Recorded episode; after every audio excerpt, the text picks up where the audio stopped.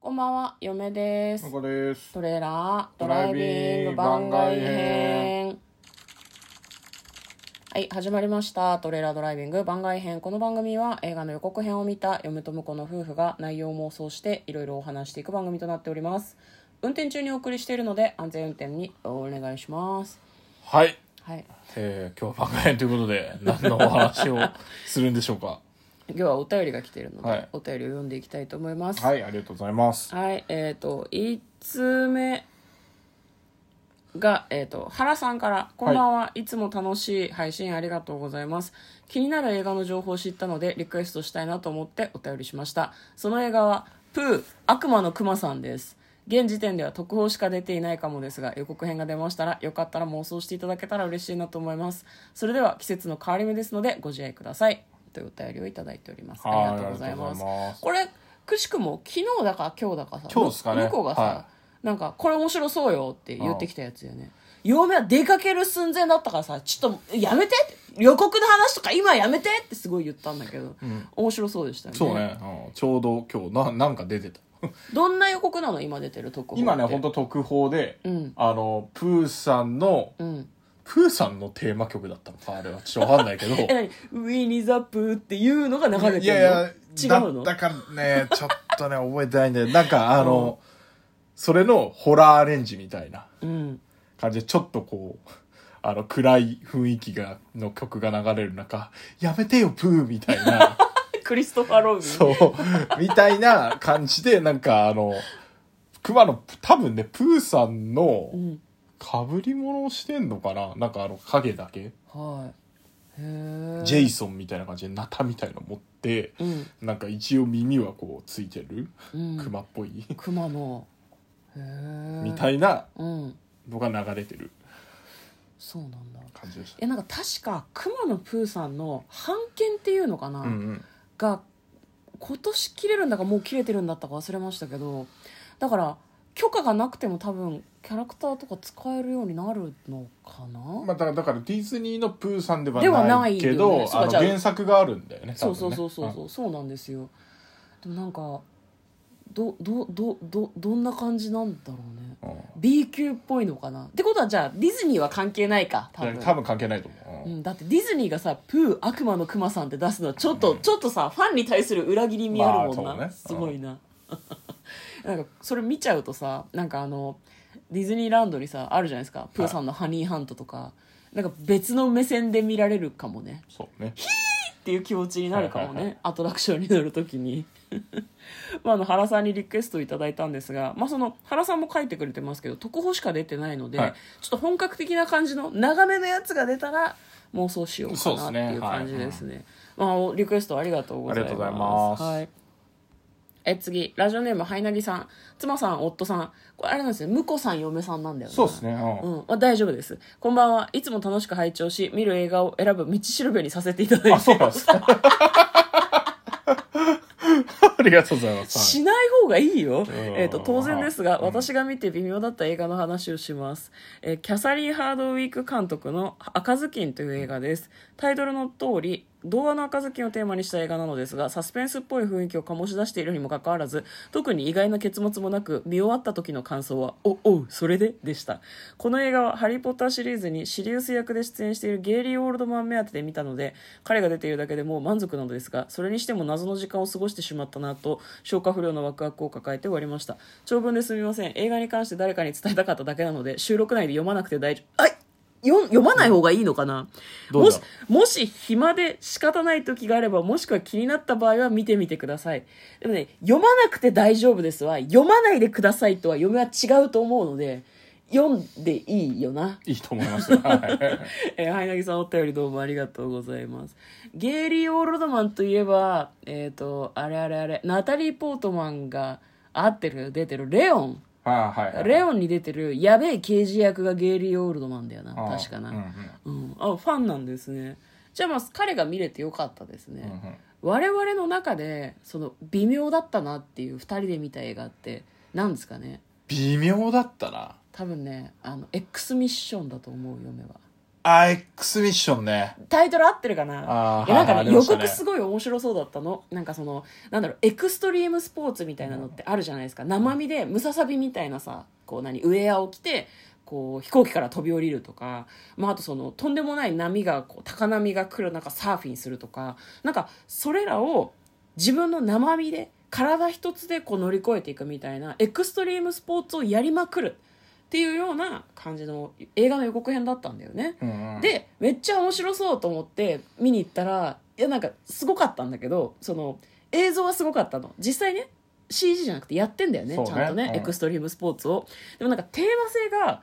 えぐくてあと「え何このテーマ性」っていう気持ちになってそう「尾崎エイトだ」 そう8つのね、こう自然にね、立ち向かうっていうやつなんだからね。これ多分ね笑っちゃダメなんだと思うんだけどなんかその自然を守りたいというふうに考えている過激派の人たちっているじゃないですか、あのクジラ殺すなって言ってすごいなんかなんだろう結構暴力的なことをしたりするような人たちっているじゃないですか、はいはいあんまり詳しくないんだけどねなんか彼らに対するリスペクトみたいなのを感じる作品だったよねあとメッセージ性が強すぎてなんかこうテーマがブレブレだったよね逆にね面白かったんですよすご くただ見終わった後えこれ何の映画ってすごいなんか思ういや、まあでも感想、んでっていうそうそうそう感そ想うは結構似た感じだったかもしれあない。ったよねその尾崎エイトも何の前触れもなく急に現れて「尾崎エイトっていうのを達成するんだ俺たちは」って言ってそうなんかそのなんでエクストリームスポーツをするかっていうとエクストリームスポーツをすることによって尾崎エイトがなされるんだよね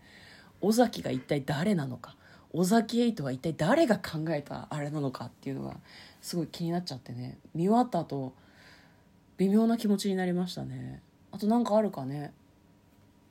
え尾崎エイトの話したいもう大丈夫です。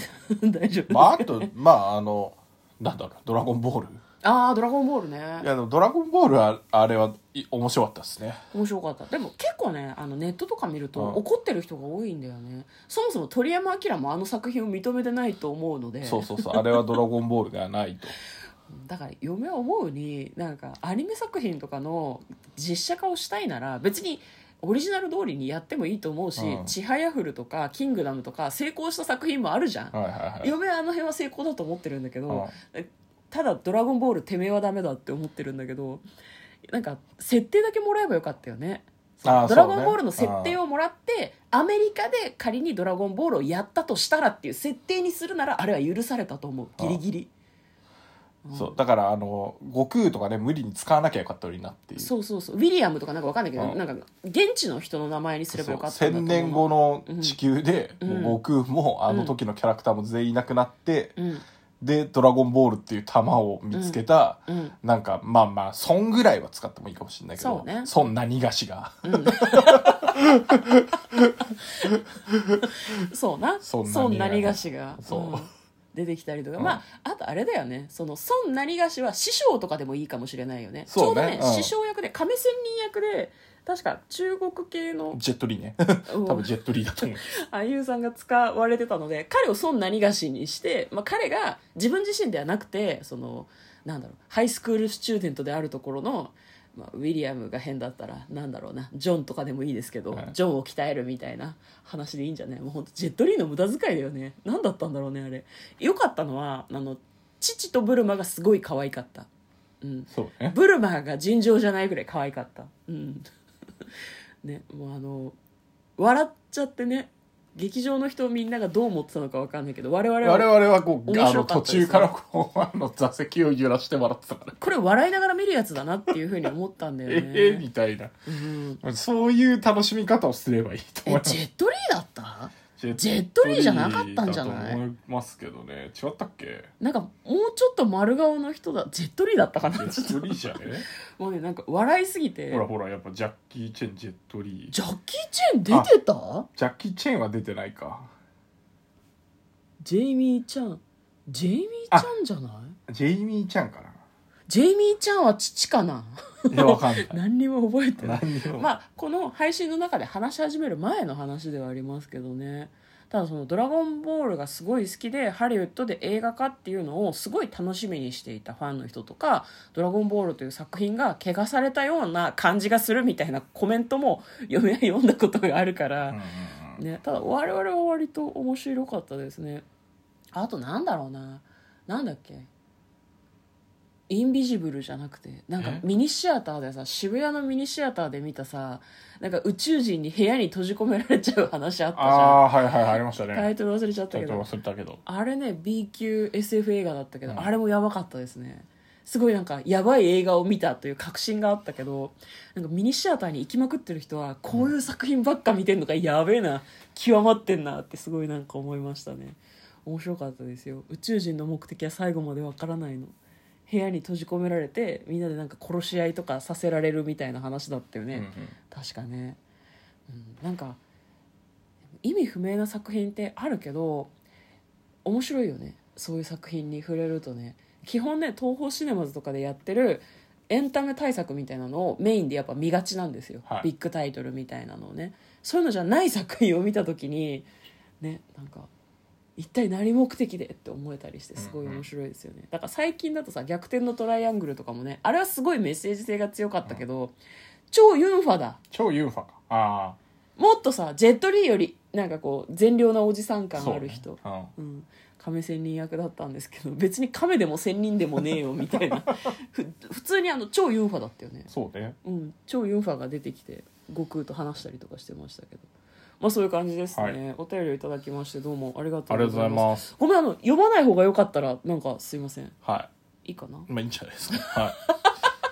それ我々も赤ずきんはちょっと見てみたいですね。そうですねはい時間がある時に。同じ気持ちになるのかしらはい、ということで今日は番外編としていただいたお便りを読んでみました原さんはいなぎさんどうもありがとうはい、あごりざいがとうごましざたいました。嫁と向ことトレーラードライビング番外編もあったね。